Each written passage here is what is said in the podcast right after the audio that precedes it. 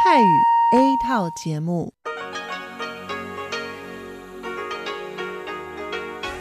ที่นี่สถานีวิทยุเรดิโอไต้หวันอินเตอร์เนชันแนล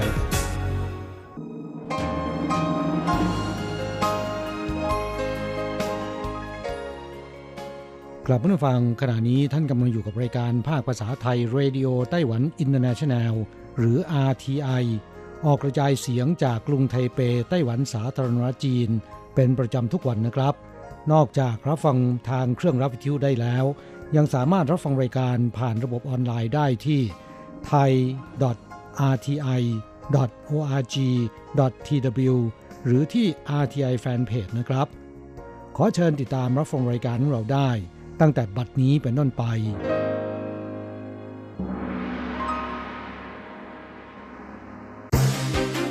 ลำดับแรก ขอเชิญติดตามรับฟัง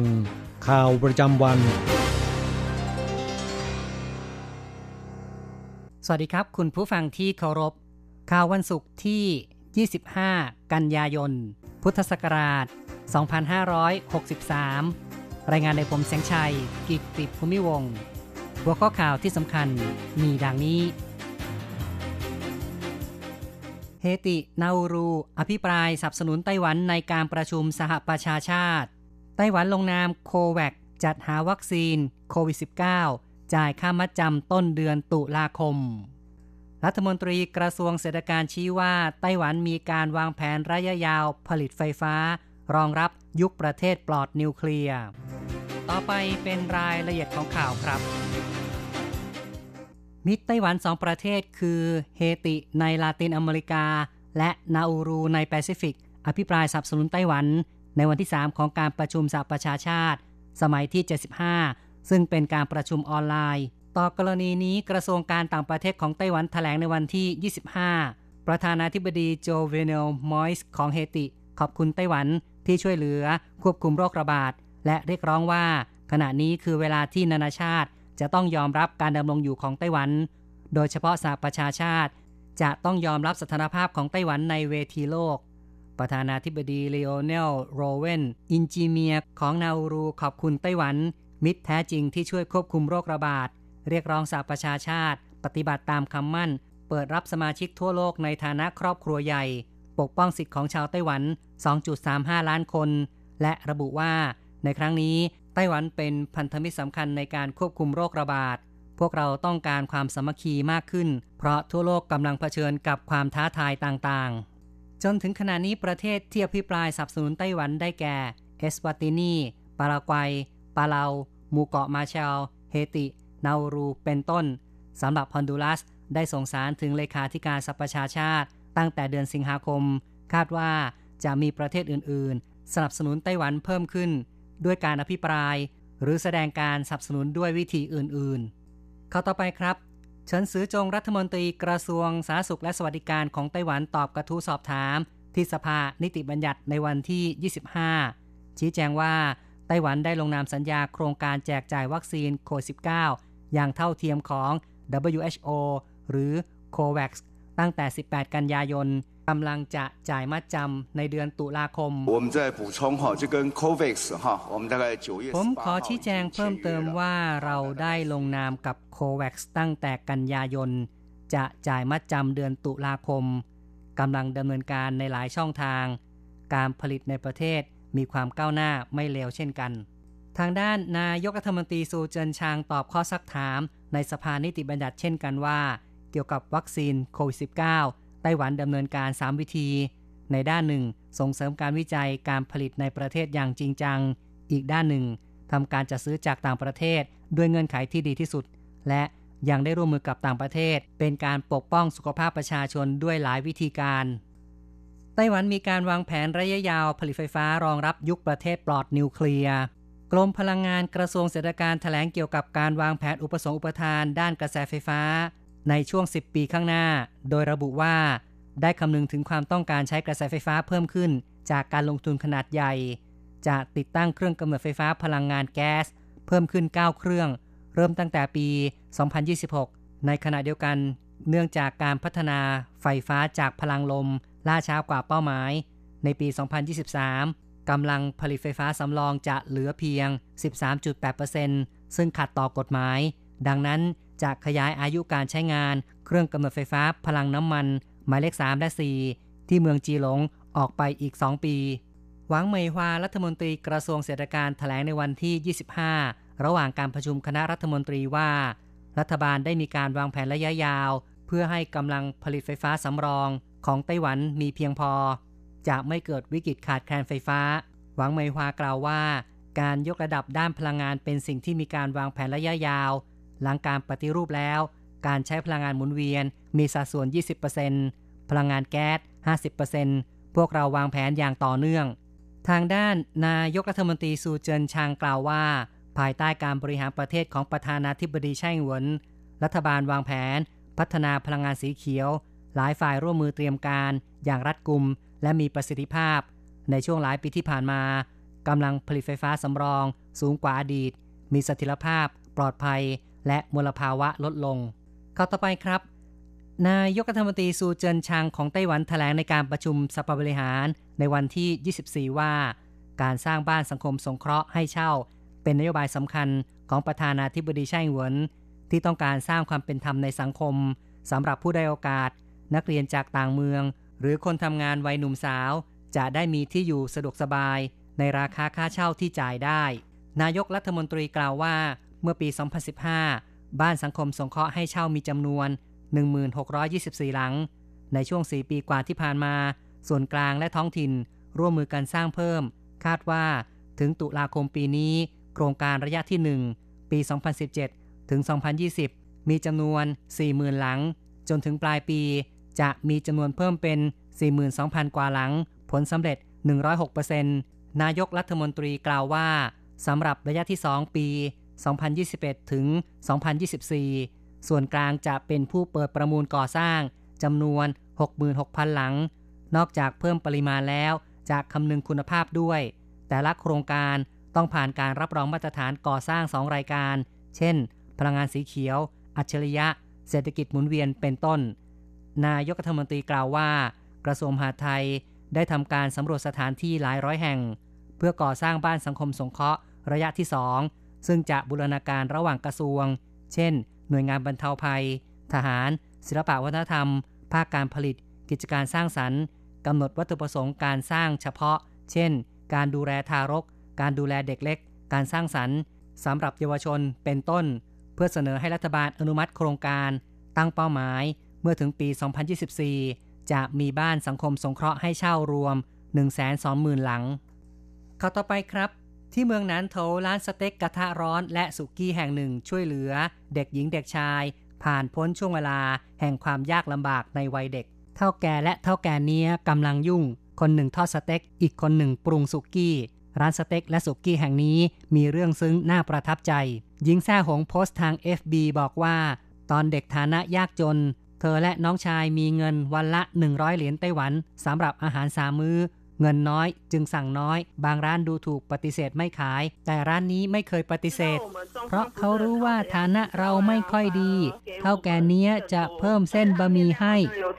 ทุกครั้งเธอและน้องชายสั่งแค่เซตเดียว แต่เท่าแก่เนี้ยให้บะหมี่และของหวานสำหรับสองคน เธอและน้องชายไปกินประจำทุกคืน เป็นเวลา 6 ปี เหตุการณ์ผ่านมา 10 ปีแล้ว นึกถึงเรื่องอดีตอยากกลับไปตอบแทนบุญคุณ เท่าแก่เนี้ยปฏิเสธการตอบแทนบอกว่า ถ้ามีเวลาว่างมาเยี่ยมฉันบ้าง รู้สึกดีใจมาก เห็นตั้งแต่เด็กตอนนี้เป็นหนุ่มหล่อสาวสวยแล้ว เท่าแก่เนี้ยบอกว่าเมื่อเห็นนักเรียนมากินจะเพิ่มปริมาณให้กำไรน้อยหน่อย แต่ได้ช่วยคนอื่นรู้สึกดีใจ อีกข่าวหนึ่งนะครับ ยุคโมบายอินเทอร์เน็ตเฟื่องฟู เพื่ออำนวยความสะดวกให้กับประชาชน กระทรวงการคลังสร้างระบบ e-tax วางแผน ชำระภาษีเงินได้ผ่านโทรศัพท์มือถือ ตั้งเป้าเริ่มใช้งานพฤษภาคมปี 2021 ซูเจียนหลงรัฐมนตรีกระทรวงการคลังรายงานต่อคณะกรรมาการการคลังสภานิติบัญญัติในวันที่ 24 ว่า การจ่ายภาษีผ่านเครื่องโทรศัพท์มือถือ แต่เดิมกำหนดเริ่มใช้งานปีนี้ แต่เนื่องจากระบบยืนยันบุคคล TW FIDO ยังไม่พร้อม จึงเลื่อนเป้าหมายเริ่มใช้งานปีหน้า ในอนาคต ใช้นิ้วจิ้มบนเครื่องมือถือ ก็ชำระภาษีได้ เจ้าหน้าที่กระทรวงการคลังชี้แจงว่า เนื่องจากจอโทรศัพท์มือถือมีขนาดเล็ก ไม่สามารถดูข้อมูลที่ซับซ้อนมากเกินไป จะออกแบบข้อมูลให้มีความกระชับ เป็นหลักการพื้นฐานในการพัฒนาแอป ข่าวจาก RTI ในส่วนของข่าวไต้หวันจบลงแล้วครับ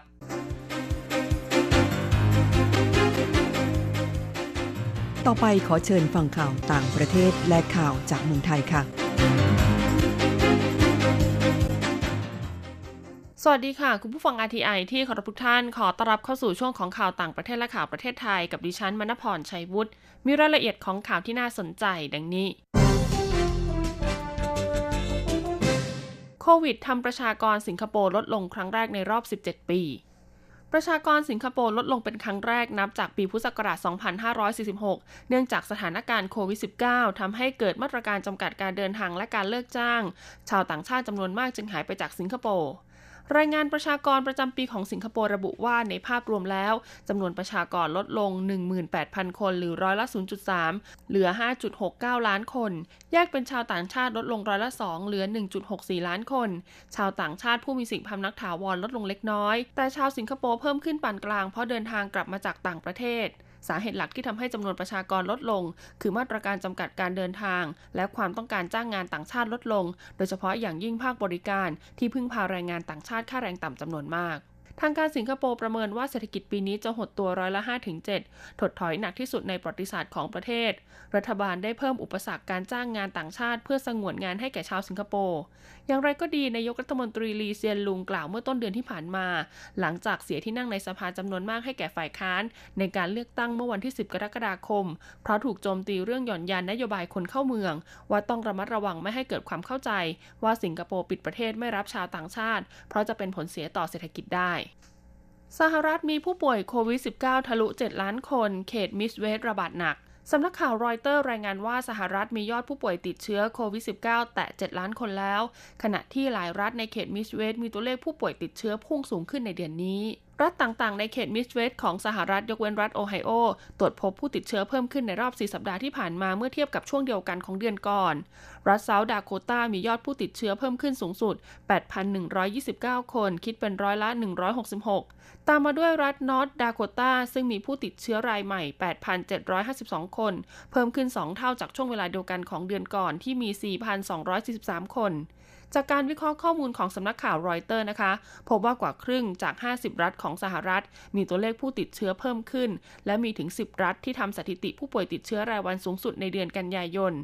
สหรัฐมียอดผู้ติดเชื้อรายใหม่พุ่งสูงขึ้นตั้งแต่สัปดาห์ที่ผ่านมา หลังมีตัวเลขผู้ป่วยลดลงต่อเนื่องติดต่อกัน 8 สัปดาห์ ผู้เชี่ยวชาญด้านสาธารณสุขเชื่อว่า ยอดผู้ติดเชื้อที่พุ่งสูงขึ้น เป็นผลมาจากคำสั่งเปิดโรงเรียนและมหาวิทยาลัย รวมถึงการจัดงานเลี้ยงสังสรรค์ในช่วงวันแรงงานขณะนี้สหรัฐมีผู้ติดเชื้อรายใหม่โดยเฉลี่ยนะคะ 40,000 คนต่อวัน เลื่อนจัดงานเทศกาลคานิวาริโอเดจาเนโรในประเทศบราซิลคณะผู้จัดงานเทศกาลคาร์นิวัลริโอเดจาเนโรในประเทศบราซิล ประกาศเลื่อนจัดงานในเดือนกุมภาพันธ์ปีหน้าโดยไม่มีกำหนด เนื่องจากสถานการณ์แพร่ระบาดของโควิด -19 ในประเทศยังรุนแรง ประธานสมาพันธ์โรงเรียนสอนซัมบ้าอิสระแห่งรัฐริโอเดจาเนโร ซึ่งเป็นคณะผู้จัดงานเทศกาลประจำปีดังกล่าวเผยว่า คณะผู้จัดงานได้ข้อสรุปตรงกันว่าควรเลื่อนการจัดงาน จากกำหนดเดิมในเดือนกุมภาพันธ์ปีหน้าออกไปก่อน เนื่องจากโรงเรียนสอนซัมบ้าขาดความพร้อมทั้งในด้านเวลาเงินสนับสนุน และทรัพยากรต่างๆ พร้อมยืนยันว่ายังไม่ยกเลิกการจัดงาน แต่กำลังมองหาทางออกที่เหมาะสมและปลอดภัยต่อทุกคน โดยที่ยังไม่แน่ใจว่าจะระบุวันที่แน่นอนได้เมื่อไหร่ อย่างไรก็ดีคาดว่าทางการริโอเดจาเนโรจะประกาศยกเลิก หรือเลื่อนการจัดงานเทศกาลคาร์นิวัลในปีหน้า เนื่องจากบราซิลเป็นประเทศที่มียอดผู้เสียชีวิต จากโควิด -19 สูงเป็นอันดับ 2 ของโลก และยังประสบปัญหาในการควบคุมการแพร่ระบาดของโควิด -19 รัฐริโอเดจาเนโรนะคะเป็นรัฐที่ได้รับผลกระทบจากการแพร่ระบาดของโควิด -19 รุนแรงที่สุด เป็นอันดับ 2 รองจากรัฐซาเปาโล ที่เป็นศูนย์กลางอุตสาหกรรมของบราซิล ทั้งนี้รัฐริโอเดจาเนโรมีผู้เสียชีวิตจากโรคโควิด -19 ทั้งสิ้น 18,000 คน หากรัฐดังกล่าวเป็นประเทศนะคะ จะมีอัตราการเสียชีวิตสูงสุดเป็นอันดับ 2 ของโลก โดยในจำนวนประชากร 10,000 คนจะมีผู้เสียชีวิต 104 คนต่อไปเป็นข่าวจากประเทศไทยค่ะ กรมทรัพยากรธรณีโชว์ความพร้อมพิพิธภัณฑ์พุนพิน แหล่งรวบรวมความรู้ทางธรณีวิทยาในภาคใต้ของประเทศไทย กรมทรัพยากรธรณีพาชมความพร้อมของพิพิธภัณฑ์ธรณีวิทยาพูนพินจังหวัดสุราษฎร์ธานี ซึ่งเป็นพิพิธภัณฑ์ซากดึกดำบรรธรณีวิทยาและธรรมชาติวิทยาแห่งที่ 7 ของประเทศ โดยตั้งเป้าเป็นศูนย์กลางการเรียนรู้ทางวิชาการ ด้านซากดึกดำบรรธรณีวิทยาและธรรมชาติวิทยา เป็นคลังเก็บตัวอย่างสำหรับการเก็บรักษาธรณีวัตถุที่ค้นพบในภาคใต้ อีกทั้งยังได้เติมวิทยาการสมัยใหม่ เป็นศูนย์เรียนรู้ธรณีภัยพิบัติ ที่สมบูรณ์แบบแห่งเดียวที่สุดในภาคใต้ นายสมหมายเตชวานอธิบดีกรมทรัพยากรธรณีวิทยากล่าวว่า จังหวัดสุราษฎร์ธานีและหลายจังหวัดในพื้นที่ภาคใต้ มีความต่างด้านธรณีวิทยากับภาคอื่น ๆ ซึ่งมีจุดเด่นสามารถเป็นแหล่งศึกษาทางธรณีวิทยา ข้อมูลสำคัญในการวางแผนพัฒนาพื้นที่และรับมือกับภัยพิบัติต่าง ๆ อีกทั้งยังมีศักยภาพในการพัฒนาเป็นแหล่งท่องเที่ยวเชิงวิชาการด้านธรณีวิทยาสำหรับนักเรียนนักศึกษานักท่องเที่ยวและประชาชนที่สนใจ โดยในอาคารจะแบ่งเป็นโซนการเรียนรู้ด้านธรณีวิทยา ชม Tree of Life เป็นภาพนูนต่ำของซากดึกดำบรรเช่น ไทรโลไบต์นอติลอยด์ ฟอสซิลหอย แอมโมไนต์ไดโนเสาร์ลิงสยาม และสโตรมาโตไลต์ โซนหุ่นจำลองไดโนเสาร์การกำเนิดของโลกระบบสุริยะจักรวาล และส่วนประกอบของโลก สัมผัสความหลากหลายทางทะเลดึกดำบรรพ์ชีวิตดึกดำบรรพ์จากทะเลสู่บก ตั้งแต่มหายุคพาลีโอโซอิก ซึ่งค้นพบซากดึกดำบรรพ์ที่มีอายุเก่าแก่ที่สุดในประเทศไทยบริเวณพื้นที่ภาคใต้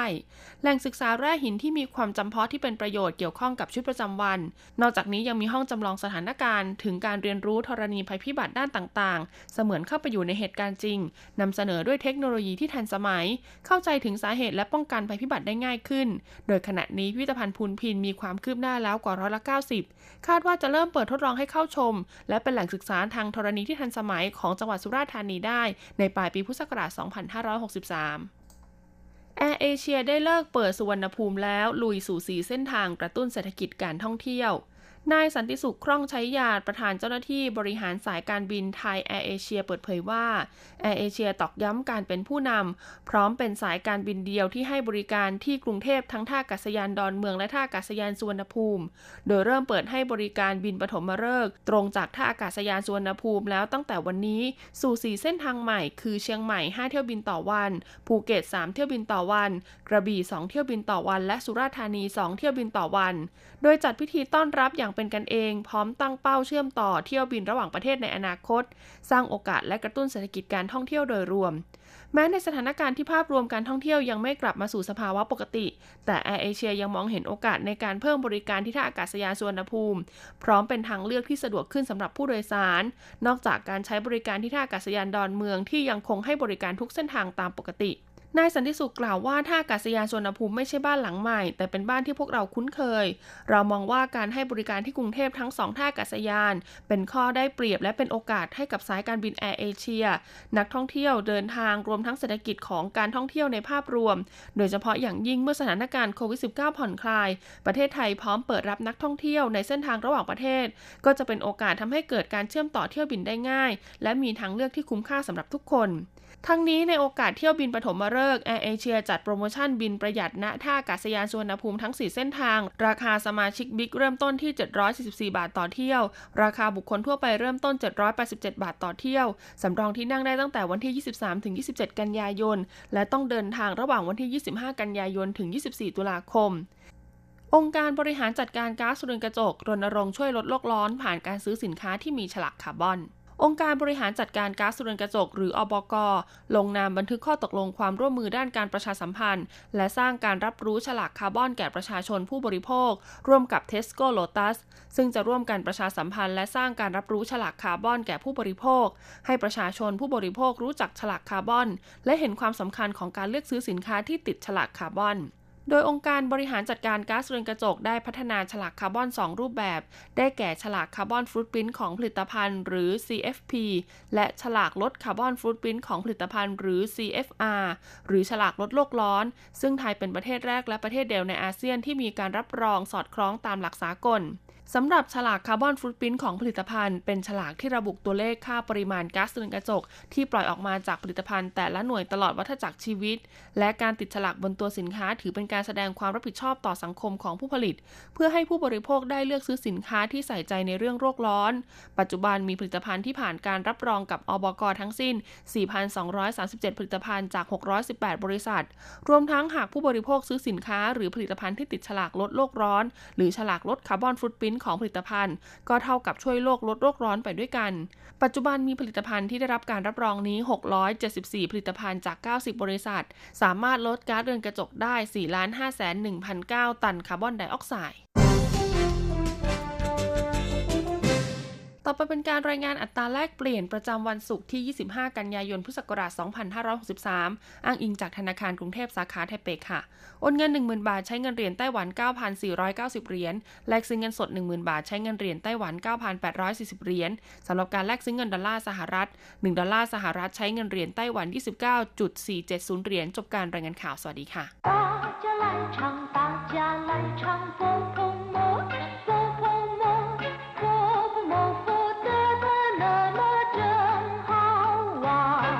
สวัสดีครับเพื่อนผู้ฟัง พบกันในวันนี้เราจะมาเรียนสนทนาภาษาจีนกลางในบทเรียนที่ 15 ของแบบเรียนชั้นสูง บทที่ 15ถิงเตี้ยนอีไฟฟ้าดับตอนที่หนึ่งในบทนี้เราจะมาเรียนรู้คำสนทนาเกี่ยวกับไฟฟ้า มาดูซิว่าเวลาไฟฟ้าดับ ทีวีดูไม่ได้ เครื่องใช้ไฟฟ้าใช้การไม่ได้ทุกอย่าง ในภาษาจีนเขาจะพูดว่าอย่างไร第十五课停电一课文 人家卡通影片才看了一半，电视就坏了。傻孩子，不是电视坏了，是停电了。为什么要停电呢？卡通影片正精彩呢。停电的原因很多，比方说发电机坏了什么的。你也看了半天电视了，该让眼睛休息了。好吧，那我去睡个午觉好了。第十五课。 ถิงเตี้ยนอีบทที่ 15 ไฟฟ้าดับตอนที่หนึ่งถิงเตี้ยน แปลว่าไฟฟ้าดับหรือว่าไฟดับ เพราะว่าไฟในปัจจุบันส่วนใหญ่ก็เป็นไฟฟ้าทั้งนั้นคำว่าถิงคำเดียวเนี่ยหมายความว่าหยุดชะงัก เตี้ยนก็คือไฟฟ้า ถิงเตี้ยน หมายความว่าหยุดจ่ายไฟฟ้าก็คือไฟฟ้าดับนั่นเอง ถ้าเป็นน้ำประปาไม่ไหล ในภาษาจีนจะพูดว่าถิงสวยส่วนคำว่าถิงหัว ไม่ได้หมายความว่าหยุดไฟนะครับทิ้งหัวหมายถึงหยุดยิง หยุดทำสงครามรบกันทิ้งจือแปลว่าสั่งพักงาน อย่างเวลาลงโทษข้าราชการหรือว่าพนักงานของบริษัทที่ฝ่าฝืนกฎระเบียบของบริษัทอย่างร้ายแรง ด้วยการทิ้งจือก็หมายถึงสั่งพักงาน เรามาดูสองแม่ลูกคู่หนึ่งนะครับกำลังสนทนาอยู่ในบ้าน ขณะที่ลูกกำลังดูทีวีอย่างสนุก ไฟฟ้าก็มาดับลง ผู้เป็นลูกพูดขึ้นมาว่า 人家卡通影片才看了一半电视就坏了ผมเพิ่งจะดูหนังการ์ตูนไปได้เพียงครึ่งเดียว โทรทัศน์ก็มาเสียซะแล้ว人家เป็นสรรพนาม เป็นคำที่ใช้แทนคำว่าวัวแปลว่าผมหรือฉัน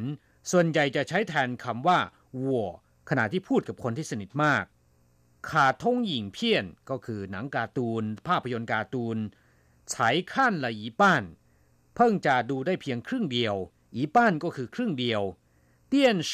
就坏了โทรทัศน์ก็มาเสียซะแล้ว电视ก็คือโทรทัศน์坏了เสียแล้ว ผู้เป็นแม่พูดขึ้นว่า傻孩子不是电视坏了是停电了เจ้าเด็กโง่เอ๋ยทีวีไม่ได้เสียหรอก ไฟฟ้าดับต่างหาก傻孩子แปลว่าเจ้าเด็กโง่ ในที่นี้ไม่ได้ด่าเด็กคนนี้นะครับ แต่เป็นการเรียกเด็กที่ไม่รู้เรื่องราว不是电视坏了ทีวีไม่ได้เสียหรอก不是ก็คือไม่ใช่坏了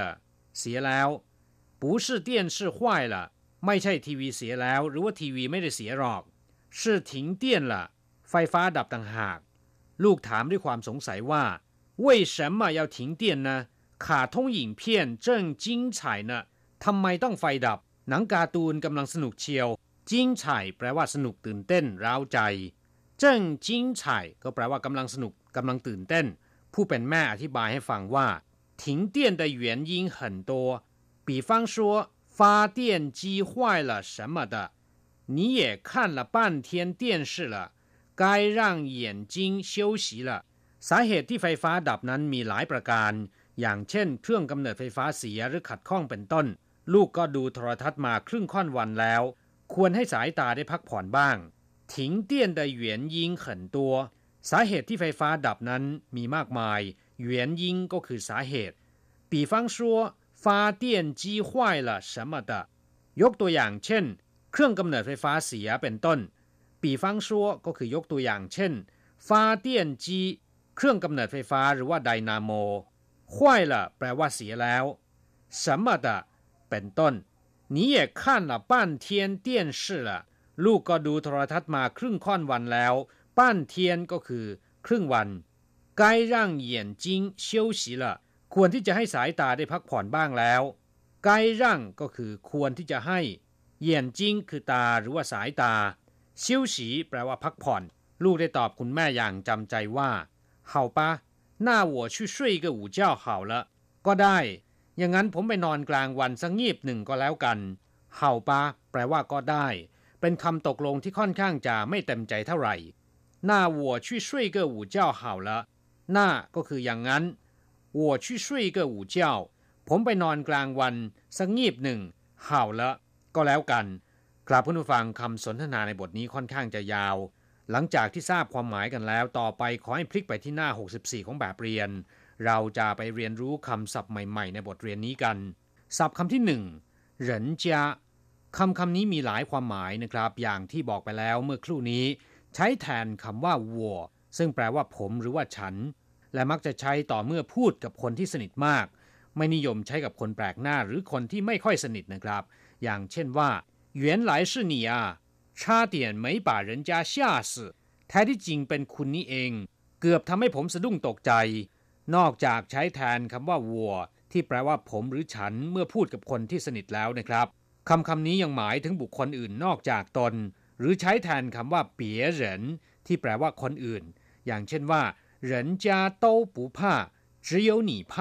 ไม่มีใครกลัว มีแต่คุณเท่านั้นที่กลัว แต่ถ้าแปลกันตรงๆตามศัพท์คำว่าเหรินจาก็แปลว่า บ้านเรือนของผู้คน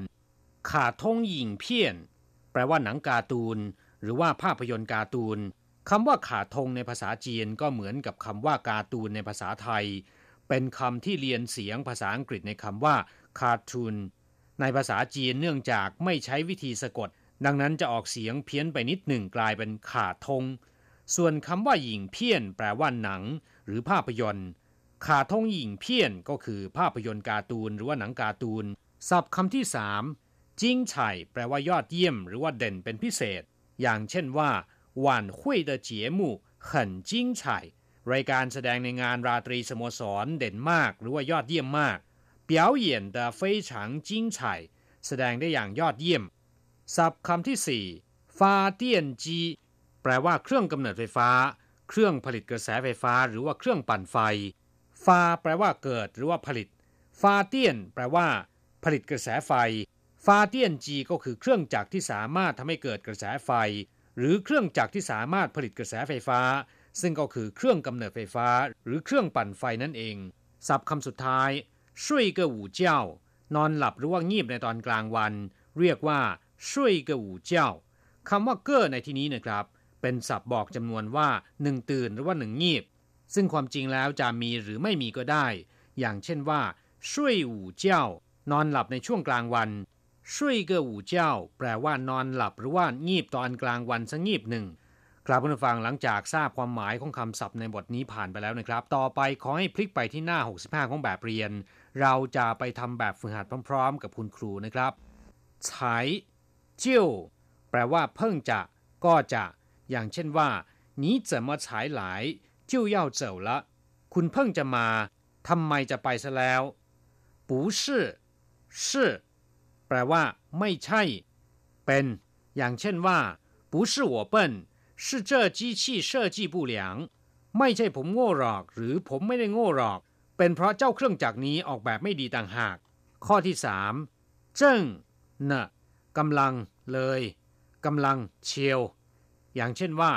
เจิ้งหวานเดฉีเจียร์นะกำลังเล่นอย่างมันมืออยู่เลยกำลังเล่นอย่างสนุกสนานเชียว ข้อที่ 4比方说什么的ยกตัวอย่างเป็นต้น อย่างเช่นว่า比方说水果什么的ยกตัวอย่างเช่น ผลไม้เป็นต้น ข้อที่5好吧那好了ก็ได้ งั้นก็แล้วกัน ยกตัวอย่างเช่น好吧那我先试试看好了ก็ได้ งั้นผมลองดูก่อนก็แล้วกัน กรับผู้ฟังเวลาในวันนี้หมดลงซะแล้ว เราจะกลับมาพบกันใหม่ในบทเรียนหน้า สวัสดีครับ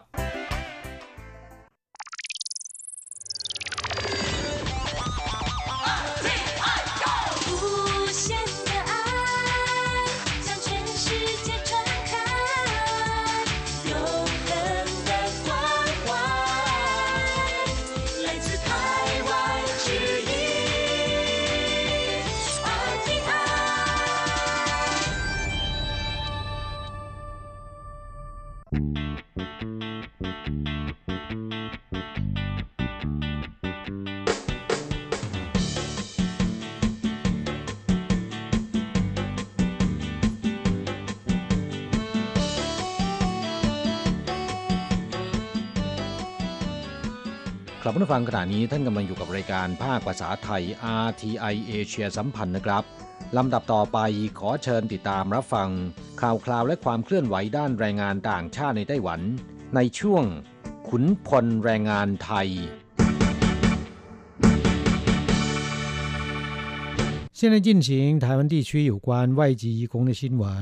为减少人员跨境流动，自109年9月17日 到一百一十年三月十七日，聘雇许可期间届满之移工，其累计在台湾工作期间将届满十二年或十四年者，雇主为聘雇该移工，可以呢向劳动部申请六个月之聘雇许可。กลับมาฟังช่วงนี้มาฟังข่าวคราวด้านแรงงานต่างชาติในไต้หวันกันนะครับ อันดับแรกเป็นข่าวดีสำหรับแรงงานต่างชาติที่ทำงานครบกำหนด 12 ปี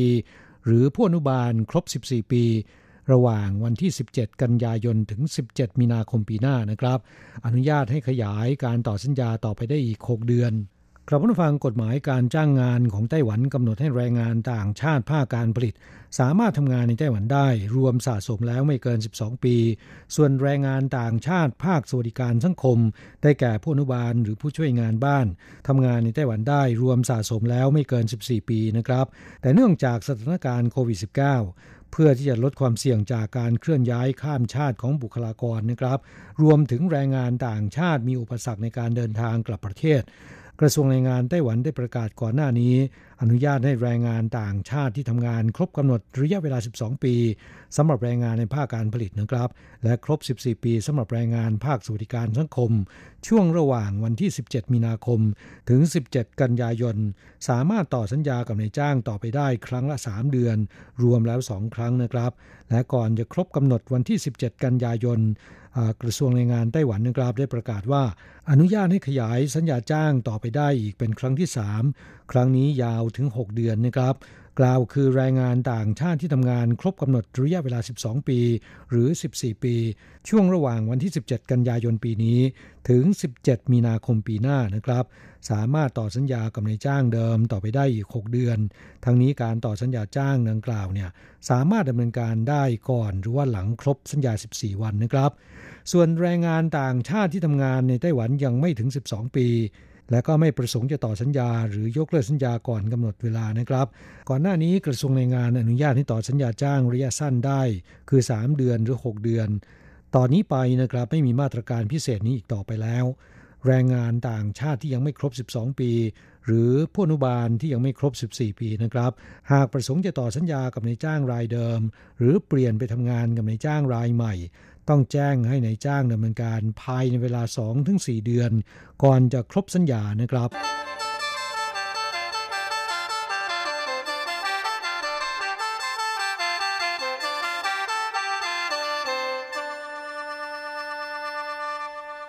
ต่อไปมาฟังข่าวคราวที่กระทรวงคมนาคม เล็งให้รถจักรยานไฟฟ้าต้องมีป้ายทะเบียนรถ แต่ยังไม่ต้องสอบใบขับขี่และก็ไม่ต้องเสียภาษีนะครับ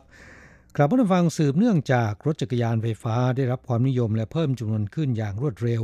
ในช่วงไม่กี่ปีมานี้นะครับ ก็ส่งผลให้ทำผิดกฎจราจรแล้วก็เกิดอุบัติเหตุเพิ่มขึ้นตามไปด้วย เพื่อให้ง่ายต่อการบริหารควบคุม ลดอุบัติเหตุ และก็ความสูญเสียทั้งในทรัพย์สินและชีวิต ได้มีการกำหนดให้ผู้ขับขี่รถจักรยานไฟฟ้า จะต้องสวมหมวกกันน็อก และก็ความเร็วรถเนี่ยห้ามเกิน 25 กิโลเมตรต่อชั่วโมง ตั้งแต่วันที่ 1 ตุลาคม 2562 และขณะนี้กำลังอยู่ระหว่างพิจารณาแก้กฎหมาย ขยายการควบคุมให้รถจักรยานไฟฟ้า จะต้องมีป้ายทะเบียนรถ แต่ยังไม่ต้องมีใบอนุญาตขับขี่ และไม่ต้องเสียภาษีป้ายทะเบียนรถนะครับ กระทรวงคมนาคมไต้หวันยืนยันว่าขณะนี้กำลังอยู่ระหว่างพิจารณาแก้กฎหมายการจราจร โดยจะจัดให้รถจักรยานไฟฟ้า เทียบเท่ารถจักรยานยนต์ โดยรถจักรยานไฟฟ้าที่ผ่านการตรวจสอบมาตรฐานแล้วนะครับ จะต้องขอป้ายทะเบียน แล้วก็ซื้อประกันภัยบุคคลที่ 3 หรือประกันภัยภาคบังคับก่อน จึงจะอนุญาตให้ขับขี่บนท้องถนนได้ ส่วนปัญหาที่ว่ารถจักรยานไฟฟ้าจะต้องสอบใบอนุญาตขับขี่ และเสียภาษีป้ายทะเบียนรถเช่นเดียวกับรถจักรยานยนต์หรือไม่ ขณะนี้หลายฝ่ายยังมีความเห็นขัดแย้ง ดังนั้นการแก้กฎหมายครั้งนี้ จึงยังไม่พิจารณาในประเด็นนี้นะครับ กลับผู้ฟังปัจจุบันรถจักรยานไฟฟ้าที่ผ่านการตรวจสอบมาตรฐาน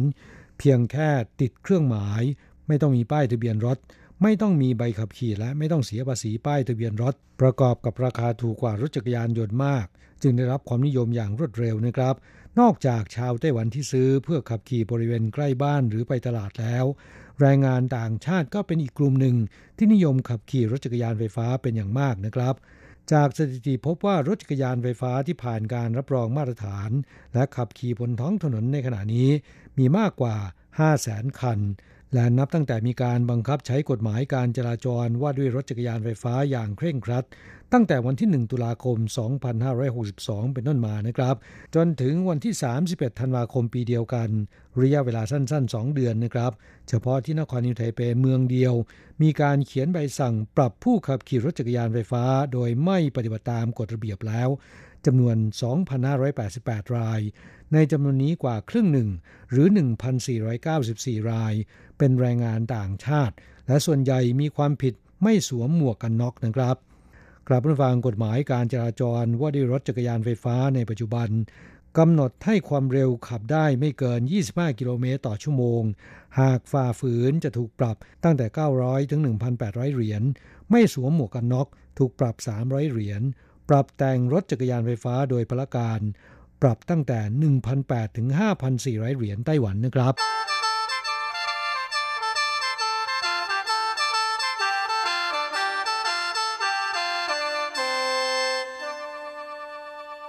ต่อไปเป็นข่าวคราวเตือนให้ระวังกลโกงใหม่นะครับ คนไทยหลอกคนไทยด้วยกัน อ้างช่วยหางานในไต้หวัน ให้โอนเงินเข้าบัญชีญาติคนงานไทย คนถูกหลอกแจ้งความเจ้าของบัญชีที่ไม่รู้เรื่อง เจ้าตัวเชิดเงินเตรียมหลบกลับสู่ประเทศไทย ถูกสกัดที่สนามบินเถาหยวนนะครับครับผู้ฟังเคยปรากฏข่าวคนงานต่างชาติหลอกคนชาติเดียวกัน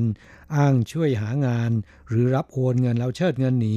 แต่ส่วนใหญ่เกิดกับชาติอื่นนะครับ อย่างฟิลิปปินส์อินโดนีเซียและเวียดนามเป็นต้น มาคราวนี้เกิดคดีคนงานไทยหลอกเพื่อนร่วมชาติ ด้วยเทคนิคกลโกงที่ค่อนข้างจะแนบเนียน ก่อคดีเพียงผู้เดียวที่สำคัญยังทำให้ผู้เสียหาย ไม่สามารถเอาผิดโดยตรงได้นะครับ ที่สำคัญยังทำให้ผู้เสียหาย ไม่สามารถที่จะเอาผิดได้โดยตรงนะครับ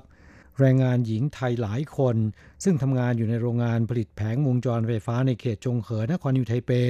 ร้องเรียนต่อสำนักงงานแรงงานไทยไทเปว่านางสาวนภาพรสุวรรณการ อายุ 27 ปีจากจังหวัดสกลนคร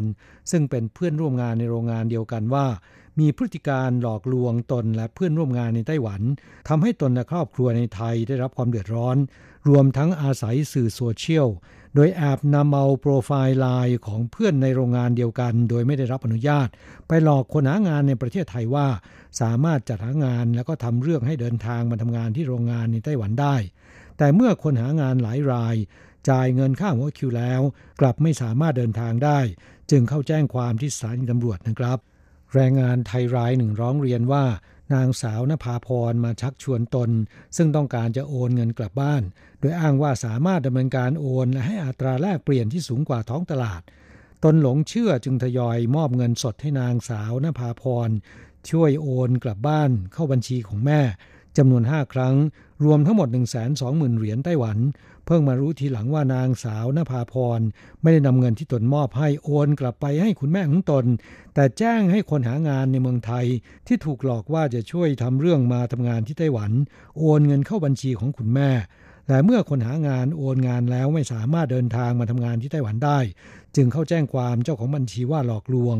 ทำให้คุณแม่ของตนเดือดร้อน ทั้งที่ไม่มีส่วนรู้เห็นหรือเกี่ยวข้องกับพฤติกรรมหลอกลวงของนางสาวนภาพรแต่อย่างใดนะครับ เมื่อความแตกถูกเพื่อนร่วมงานที่ตกเป็นผู้เสียหายทวงถามและให้เคลียร์ปัญหา นางสาวนภาพรจึงหลบหนีออกจากโรงงาน และเตรียมเดินทางกลับประเทศไทย โดยลงทะเบียนกลับประเทศกับสำนักงงานการค้า ได้คิวเดินทางเมื่อวันที่ 10 กันยายนที่ผ่านมานี้ แต่เมื่อเดินทางถึงท่าอากาศยานไม่สามารถขึ้นเครื่องได้ เนื่องจากหลบหนีและไม่สามารถติดต่อได้เกิน 3 วันในจ้างได้ไปแจ้งความตามกฎหมาย ถูกด่านตรวจคนเข้าเมืองที่สนามบินสกัดไม่ให้ขึ้นเครื่อง ต้องไปมอบตัวและเสียค่าปรับที่โรงพักที่ในจ้างแจ้งความไว้เสียก่อน อย่างไรก็ตามนะครับ นางสาวนาภาพรได้พยายามทำเรื่องขอกลับประเทศไทยในเที่ยวบินพิเศษถัดไป ผู้ร้องจึงขอความช่วยเหลือจากสำนักงงานแรงงานในสำนักงงานการค้าและเศรษฐกิจไทย ช่วยแก้ปัญหาดังกล่าวให้ด้วยกลับมาฟังการที่นางสาวนภาพรหลอกลวงเพื่อนร่วมงานโดยอ้างว่าช่วยโอนเงิน แต่วัตถุประสงค์ที่แท้จริง คืออาศัยบัญชีของผู้อื่นฟอกเงิน และแอบใช้โปรไฟล์ไลน์ของเพื่อนร่วมงานไปหลอกคนหางานอื่นๆ นอกจากข้อหาความผิดหลอกลวง ฟอกเงิน และทำให้ผู้อื่นได้รับความเสียหายแล้ว ยังเข้าข่ายค้ามนุษย์ด้วยนะครับ แต่ตามกฎหมายของไต้หวันยากที่จะเอาเรื่องกับนางสาวนภาพรได้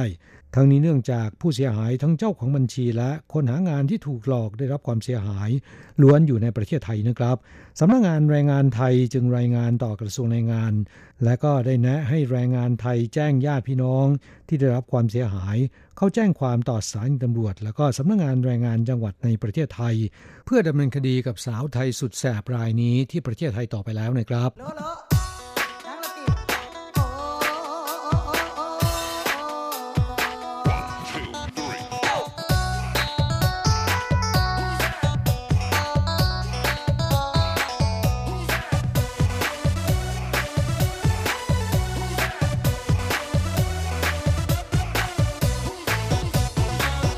ต่อไปมาฟังข่าวคราวของสาวเวียดนามสุดแสบกันบ้าง จับกุหลาบพิษแห่งเวียดนาม เปิดร้านอาหารบางหน้าปล่อยกู้สุดโหดจับมือมาเฟียเวียดนามทั้งในไต้หวันและที่เวียดนามทรมานลูกหนี้ชาติเดียวกันกว่า 20 คนนะครับ อาหงอายุ 37 ปี สาวเวียดนามที่มาแต่งงานกับชาวไต้หวัน แต่ว่าหลังได้รับบัตรประชาชนไต้หวันแล้วก็ทำเรื่องยากับสามีทันที เปิดร้านอาหารที่เขตจงลี่นครเถาหยวนบางหน้านะครับ แต่อาชีพจริงคือปล่อยเงินกู้ดอกเบี้ยโหด ให้กับแรงงานชาติเดียวกัน สาวเวียดนามรายนี้หน้าตาดีแต่ว่าใจเหี้ยมโหดมากนะครับ ได้รับการขนานนามจากหนุ่มๆบ้านเดียวกันว่ากุลาแผงเวียดนาม และมีส่วนเกี่ยวพันกับแก๊งมาเฟียเวียดนามในไต้หวันด้วย ร้านอาหารของเธอแห่งนี้ เสมือนเป็นฐานที่มั่นของแก๊งมาเฟีย ลูกหนี้รายใดไม่จ่ายหนี้ตามกำหนดเวลา อาหงจะสั่งลูกน้องจับตัวไปกักขัง ทุบตีและทรมาน นอกจากนี้ยังจับมือกับกระบวนการนอกกฎหมายที่เวียดนาม ส่งสมุนไปคมคู่ถึงบ้านของลูกหนี้เพื่อบีบให้จ่ายหนี้นะครับ สื่อไต้หวันรายงานว่าเพื่อรับมือกับสถานการณ์โควิด -19 ที่ลุกลามบานปลายไปทั่วโลก เวียดนามดำเนินมาตรการปิดประเทศตั้งแต่เดือนมีนาคมปีนี้เป็นต้นมา ส่งผลให้แรงงานเวียดนามที่ผิดกฎหมายในไต้หวัน ล้นสถานกักกัน เนื่องจากมีแต่เข้าไม่มีส่งกลับประเทศได้นะครับ ประกอบกับกฎหมายกำหนดให้ชาวต่างชาติอยู่ในสถานกักกันได้นานสุดไม่เกิน 100 วัน สำนักงงานตรวจคนเข้าเมืองไต้หวัน จึงต้องใช้มาตรการให้แรงงานต่างชาติผิดกฎหมายที่ถูกจับได้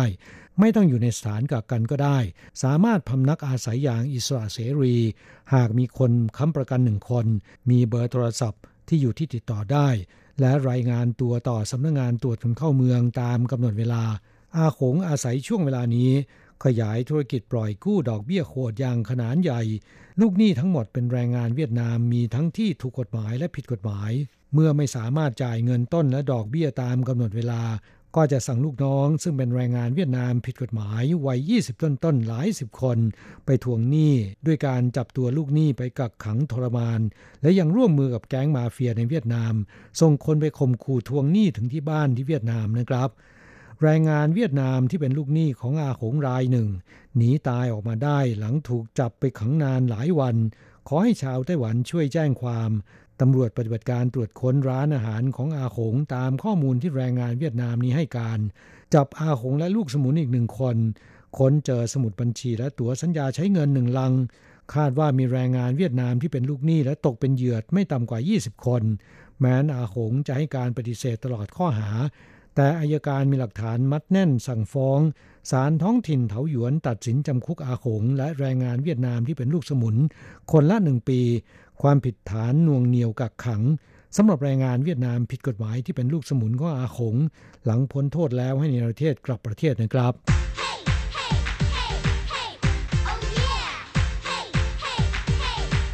อยากรู้ไหมไต้หวันมีอะไรดี ขยับเข้ามาสิ จะบอกให้กับอะไรๆในไต้หวันเวอร์ชันเดี่ยวไมโครโฟน สวัสดีครับคุณฟังทุกท่านลาสำหรับสัปดาห์นี้อะไรๆในไต้หวันก็กลับมาพบกับคุณฟังแล้ว เช่นเคยลาสำหรับสัปดาห์นี้เราก็มาพบกันในค่ำคืนของคืนวันศุกร์ที่ค่อนข้างจะพิเศษทีเดียวนะเพราะว่าคืน ไม่ใช่คืน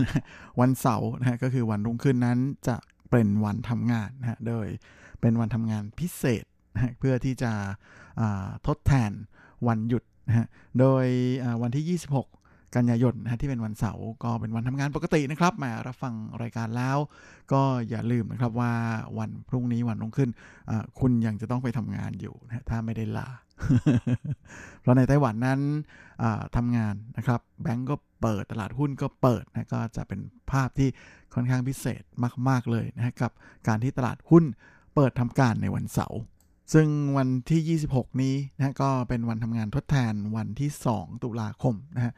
เรออย่างที่เคยเรียนให้ทราบแล้วนะฮะว่าสำหรับในไต้หวันถ้าวันหยุดราชการนะตรงกับวันอังคารหรือวันพฤหัสนะฮะให้หยุดวันจันทร์หรือวันศุกร์ไปด้วยเลย จะได้เป็นวันหยุดยาวนะฮะโดยให้ไปชดเชยทำงานในวันเสาร์ก่อนหน้า หรือว่าหลังจากหยุดไปแล้ว ก็เลยเป็นภาพที่ค่อนข้างจะแปลกตาในไต้หวันนะก็ด้วยประการละชนีแหละนะและแน่นอนนะว่าวันหยุด ยาวก็กำลังจะมาถึงในอาทิตย์หน้านะฮะซึ่งไต้หวันจะหยุดยาวเนื่องในเทศกาลไหว้พระจันทร์นะฮะก็ปีนี้ตรงกับวันที่ 1 ตุลาคมนะฮะที่เป็นวันพฤหัสวันศุกร์ก็เลยหยุดไปและมาทำงานแทนในวันเสาร์นี้นะ26 กันยายน ก็คิดว่าถึงตรงนี้หลาย ๆ ท่านก็น่าจะมีการ plan กันไปแล้วนะฮะว่าจะไปไหนเที่ยวไหนอะไรกันบ้างนะฮะแต่ถ้ายังไม่ได้ plan ก็ไม่เป็นไรนะครับ ยังพอมีเวลา ให้ได้แพลนหรือว่าใครที่ไม่ชอบแพลนอยากจะดุ่มๆเลย ก็อันนี้แล้วแต่สะดวกเลยเพราะว่าจริง ๆ ถ้าคุณไม่ได้จะไปที่ที่มันฮอตมากหรืออะไรประมาณอย่างนั้นนะก็ไม่ต้องกลัวหรอกนะเพราะอย่างในส่วนของการขับรถก็ติดไปสิ ก็คนเยอะก็รถติดไปสิ จะทำไมใช่ไหมฮะทำไมถ้าจะไปรถไฟหรือไป高鐵 นะฮะ high speed train ก็อาจจะมีปัญหานิดหน่อยที่ซื้อตั๋วไม่ได้นะแต่นะแต่แหมตั๋วรถไฟความเร็วสูงในไต้หวันนั้นมีตั๋วยืนด้วยเพื่อที่จะรองรับจำนวนคนที่จะใช้บริการเยอะๆแบบนี้แหละนะก็ไปเข้าแถวเลยนะตอนเช้านะฮะก็ยังไงก็ได้ไปแน่นะฮะก็ไปเลยนะครับแหม สะดวกจริงๆนะแต่จะต้องเข้าแถวกันนานหน่อยนะฮะจริง ๆ ถ้า plan ได้ก็plan ดีกว่า แต่ถ้าใครไม่ได้ไปไหนนะแล้วก็อยู่ในไทเปนะก็มีแฟลชม็อบพิเศษนะฮะไม่ใช่ม็อบชูนิ้วนะไม่เหมือนกันนะครับ เป็นอีกแบบหนึ่งนะ เป็นการแสดงแบบแหมมาเร็ว ไปเร็วแบบ pop up นะฮะ นั่นก็คือการแสดงที่เขาเรียกกันว่า Nuit Blanche หรือในชื่อภาษาจีนว่า白晝之夜 นะฮะคืนแห่งภาพวาดสีขาว ซึ่งจะมีการจัดเป็นพิเศษในคืนวันที่ 3 ตุลาคมที่จะถึงนี้นะครับ ที่บริเวณนันกังนะฮะใกล้ๆกับสถานีรถไฟฟ้านันกังนะช่วงที่อยู่ตรงกลาง ระหว่างสถานีคุนหยางกับนันกังนั่นเอง โดยจะเป็นลานอเนกประสงค์นะที่อยู่ใกล้ๆกับ มิวสิกฮอลล์แห่งใหม่นะฮะที่เรียกกันว่าเป่ยเหลวนะฮะไทเปMusic Center โดยจะเป็นการจัดแสดงผลงานที่นำเอาตุ๊กตาข้างในจะเป็นสีเปิดไฟสีขาวไว้นะฮะจำนวนมากมาวางให้ไปถ่ายรูปเช็คอินกันให้หนำใจเลยนะครับ โดยไฮไลท์นั้นจะเป็นตุ๊กตากระต่ายขนาดตัวยักษ์ใหญ่นะฮะสูงถึง 7 เมตรเลยทีเดียวนะฮะจะใหญ่บึ้มมาก ๆ โดย กิจกรรมนั้นจะจัดตั้งแต่ 6 โมงเย็นนะฮะของวันที่ 3 ตุลาคมนะครับก็อย่างที่เรียนไว้ว่าจะเป็นแบบ pop up นะเพราะฉะนั้นจะมาเร็วแล้วก็ไปเร็วในสไตล์ของแฟลชม็อบเพราะฉะนั้นเจ้าตุ๊กตาสีขาวทั้งหลายนี้นะฮะจะอยู่ให้ได้ถ่ายรูปแค่ 12 ชั่วโมงเท่านั้นนะฮะโดยจะเริ่มเก็บตอน 6 โมงเช้าของวันที่ 4 ตุลาคมเลย ใครอยู่แถวๆนั้นก็ไปเดินเที่ยวกันได้นะฮะ โดยนอกจากจะมีเจ้างานศิลปะมาให้ถ่ายรูป 18 ชิ้นงานแล้วนะฮะ ยังมีการจัดกิจกรรม 9 อย่างโดยบริเวณโดยรอบนะฮะ รวมไปจนถึงจะมีคณะนักแสดงนะฮะ ถึง 50 กรุ๊ปมาผลัดกันขึ้นเวที ให้ความบันเทิงกับทุกทุกคนนะฮะ ก็เป็นอันว่าคืนนั้นคงจะไม่ต้องนอนกันเลย รที่ไม่ได้แพลนว่าจะไปไหนนะฮะก็ไปเที่ยวตรงนี้กันได้นะฮะเป็นช่วงวันหยุดยาวด้วย หรือถ้าคุณฟังที่อยู่ต่างจังหวัดอยากจะมาเที่ยวไทเปช่วงนี้นะก็ถือได้เลยว่าเป็นช่วงที่แม่น่ามาทีเดียวนะเพราะว่ามีกิจกรรมมากมายเยอะแยะเลย แล้วก็นอกจากนี้ค่าที่พักก็จะไม่แพงมากนะเพราะคนจากไทเปจะไปเที่ยวต่างจังหวัดไงฮะ นะครับแล้วเข้ามาไทเปรถก็ไม่ติดนะ ตัวก็ไม่ต้องไปแย่งกับใครเป็นอะไรที่ อืม น่าสนใจทีเดียวสำหรับคนที่อยู่ในไทเปนะฮะ ก็จงเที่ยวไทเปต่อไปตกลงจะได้ไปไหนไหมเนี่ย แล้วก็นอกจากนี้มาสำหรับใครที่อยากไปเที่ยวอีหลันครับโดยเฉพาะในโซนของ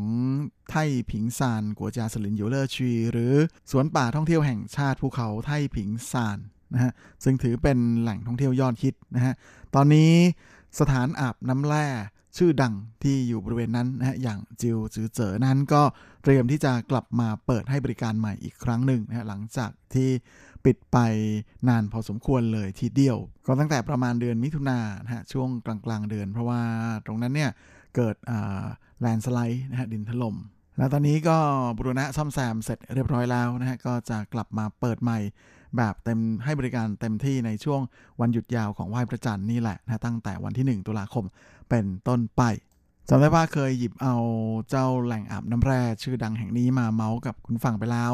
ตอนที่พาไปเที่ยวให้ผิงซานนะฮะถ้ายังจำกันได้นะฮะที่นี่ก็จะมีให้อาบน้ำแร่ 2 แบบ คือแบบส่วนตัวส่วนตัวนะฮะก็จะเปลือยหมดนะฮะแล้วก็มีแบบ ห้องรวมที่เปลือยหมดและเป็นห้องรวมแบบที่ใส่ชุดว่ายน้ำดังนั้นมันก่อนปิดทำการนะก็ไม่แน่ใจเหมือนกันว่าพอเปิดใหม่แล้วเนี่ยจะเป็นยังไงก็ลองดูแล้วกันนะถ้าเผื่อคุณฟังที่ไปเที่ยวแถวนั้นและอยากจะแวะอาบน้ำแร่นั้นก็ถ้าอยากจะเข้าบ่อรวมก็เตรียมชุดว่ายน้ำพร้อมกับหมวกว่ายน้ำไปก็ดีนะฮะเผื่ออจะไม่มีบ่อรวมแบบ ที่ไม่ต้องใส่อะไรเลย ทั้งนี้แหละทั้งนั้นคือรวมผู้หญิง หรือรวมผู้ชายแยกเพศนะครับ ไม่ใช่รวมผู้ชายผู้หญิงนะครับแม่ยังไม่โอเพนขนาดนั้นเอ้ไม่ใช่สิมีนะฮะแบบรวมทั้งผู้ชายและผู้หญิงนะฮะแต่ว่าให้ใส่ชุดว่ายน้ำนั่นไงฮะก็เลยให้อยู่รวมกันได้อะไรประมาณอย่างนั้น เอาเป็นว่าถ้าจะผ่านไปผ่านมานะอยากจะไปแวะอาบน้ำแร่ที่ไหนก็เตรียมชุดว่ายน้ำไปก็ดีนะอย่าลืมนะว่าจะต้องมีหมวก คลุมผัวคลุมศีรษะที่เป็นหมวกว่ายน้ำด้วยนะครับ ไม่ใช่หมวกอาบน้ำนะคนละแบบนะครับ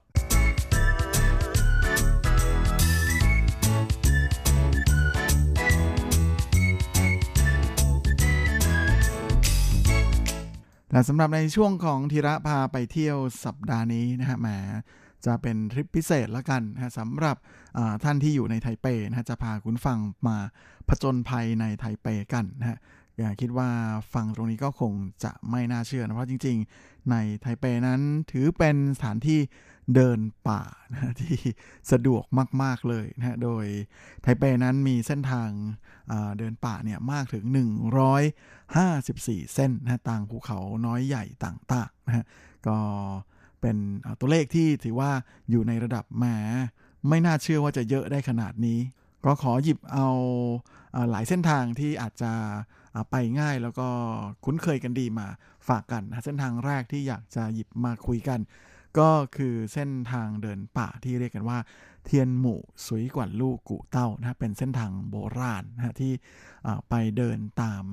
ท่อน้ำนะในสมัยก่อน ซึ่งจริงๆนั้นแต่ก่อนนะฮะตรงนี้เป็นทางเดินสำหรับการบำรุงรักษาท่อน้ำที่ทางรัฐบาลญี่ปุ่นนะฮะได้ต่อท่อเพื่อจะนำน้ำจากยางหมิงซานลงมาใช้ข้างล่างนะฮะในสมัยที่ญี่ปุ่นยังปกครองเกาะไต้หวันอยู่ เพราะฉะนั้นข้างทางของเส้นทางเดินสายนี้นะฮะก็จะเป็นท่อน้ำใหญ่ ๆ เลยทีเดียวนะฮะก็เลยมีคำเรียกนะฉายาของถนนสายนี้ว่าสวยกว่าลู่นะหรือถนนท่อน้ำนั่นเอง โดยเส้นทางสายนี้จะอยู่แถวๆเทียนหมู่นะฮะซึ่งก็อยู่ทางตอนเหนือของกรุงไทเปนะฮะและการเดินนั้นก็ไม่ใช่ว่าจะเดินง่ายนะเพราะว่ามีบันไดมากถึง 1,300 ขั้น แต่แน่นอนนะเป็นการเดินขึ้นเขา เพราะฉะนั้นวิวสองข้างทางขอบอกเลยว่าฟินมากนะฮะและแน่นอนแม้จะอยู่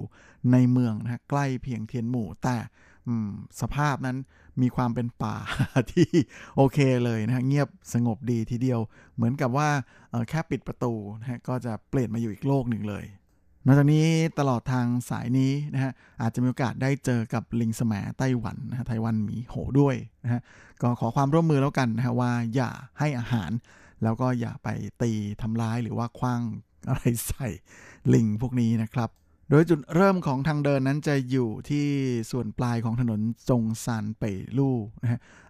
ตอนที่7นะฮะตีชีต้วนแล้วก็เดินขึ้นไปเรื่อยๆ ประมาณ 2 ชั่วโมงนะฮะก็จะไป สุดทางแถวๆมหาวิทยาลัยเหวินฮวาต้าเฉวยที่อยู่ข้างบนนะฮะก็ถือเป็นเส้นทางที่ความยากง่ายนั้นก็แบบธรรมดานะฮะประมาณ 1,300 กว่าขั้นบันไดเองน่าไปครับ อีกแห่งหนึ่งที่อยู่ใกล้ ๆ ไทเปนะฮะก็คือทางเดินโบราณที่เรียกกันว่า เที่ยวหมี่กู่เต้า ซึ่งเป็นเส้นทางสายเก่าแก่ที่มีอยู่ตั้งแต่ในสมัยยุคราชวงศ์ชิงเลยทีเดียว เดิมทีเป็นทางเดินนะฮะสำหรับเหล่าเกษตรกรนะฮะอาจจะใช้ในการคมนาคมขนส่งของนะฮะระหว่างพื้นที่บริเวณซันจังหลีของไทเป ไปที่ทางมู่จ้าตรงนั้น ล่าสุดนั้นทางรัฐบาลไทเปก็ได้นำมาทำการปรับปรุงนะฮะจนเสร็จแล้วนะฮะแล้วก็พยายามเก็บรักษาสภาพเดิมเอาไว้มากที่สุดเลยนะถือว่าเป็นเส้นทางที่เดินไม่ไม่ยากมากนะฮะแล้วก็พื้นทางเดินนั้นตลอดทางก็ปูด้วยหินนะฮะโดยจะมีขั้นบันไดนะตลอดทางประมาณ 500 กว่าขั้นนะก็ถือว่าไม่เหนื่อยมาก แล้วก็นอกจากนี้นะฮะแหมไฮไลท์ของที่นี่เลยก็คือ อุโมงค์โบราณนะครับที่ถือได้ว่าเป็นจุดเช็คอินยอดฮิตเลยนะของอเส้นทางสายนี้เป็นจุดพักพอดีด้วย ก็ถือเป็นอีกหนึ่งเส้นทางเดินที่แม่ดีงามไม่น้อยเลยนะอยู่ในเมืองเลยนะฮะใกล้ๆไทเปวันวันนี่เองนะฮะบริเวณถนนหูซิงเจียนะฮะตรอกที่ 100 ของซอย 600 และเส้นทางเดินเขาอีกสายหนึ่งนั้นก็จะอยู่ที่มูจ้านะฮะบริเวณเมาคงก็ถือเป็น เส้นทางเดินที่หลายคนน่าจะรู้จักดีนะครับ โดยจะอยู่ที่เมาคงนะหลันเชอร์หรือสถานีรถกระเช้าเมาคงนะขึ้นไปข้างบนสุดนู่นแล้วก็เดินลงมาได้นะครับ โดยเป็นเส้นทางที่เรียกกันว่าจังหูปูเต้านะฮะมีความยาวตลอดเส้นทางประมาณ 2 กิโลกับอีก 200 กว่าเมตร แล้วก็นอกจากนี้ ยังเป็นเส้นทางที่เดินค่อนข้างสบายไม่ค่อยมีบันไดมาให้กวนใจสักเท่าไหร่ด้วย ตลอดทางนะก็มีทิวทัศน์ของภูเขานะแล้วก็สวนชาไร่ชาทั้งหลายที่อยู่เรียงรายสองข้างทางนะฮะถือว่าเป็นเส้นทางที่ ไปเดินเที่ยวแบบสบายๆนะพอให้เหงื่อไหลใครย้อยนิดนิดอะไรประมาณอย่างนั้นนะแถมเเดินเสร็จก็กลับมานั่งพักจิบชานะนั่งเมาหรือหาของกินอร่อยๆนะสารพัดเมนูจากใบชาได้ตามร้านอาหารในแถบเมาคงอีกต่างหากนะก็ถือว่าเป็นอะไรที่สะดวกมากๆเลยและแน่นอนนะด้วยความที่อยู่ที่เมาคงใช่ไหมก็เลยได้โอกาสนั่งกระเช้าเที่ยวด้วยนะเพราะว่าจะต้องนั่งกระเช้าขึ้นมา จริง ๆ ไม่ต้องก็ได้นะมีรถเมล์มาแต่นั่งกระเช้า อาจจะได้ดูวิวไปด้วยอะไรประมาณอย่างนั้นนะก็เป็นการเที่ยวทีเดียว เที่ยวหลายครั้ง เที่ยวได้หลายแบบ เที่ยวที่เดียว เที่ยวได้หลายแบบแหม กว่าจะหาคำที่เหมาะสมได้เจอนะครับลานี้ก็เป็นเส้นทางเดินเขานะแบบง่ายๆนะที่เดินไม่เหนื่อยเท่าไหร่นะมีความยากระดับง่ายระดับปานกลาง แล้วก็ระดับสูงขึ้นมาหน่อยนะให้เลือกได้ตามความชอบใจเลยทีเดียว ครับและเวลาของรายการสัปดาห์นี้ก็หมดลงอีกแล้ว ผมก็คงจะต้องขอตัวขอลาไปก่อนด้วยเวลาเพียงเท่านี้เอาไว้เราค่อยกลับมาพบในครั้งอาทิตย์หน้า เช่นเคย ในวันและเวลาเดียวกันนี้ ส่วนสำหรับวันนี้ก็ขอให้คุณฟังทุกท่านโชคดีมีความสุข สุขภาพแข็งแรงกันทุกนาทุกคนเฮ้งๆและสวัสดีครับ无限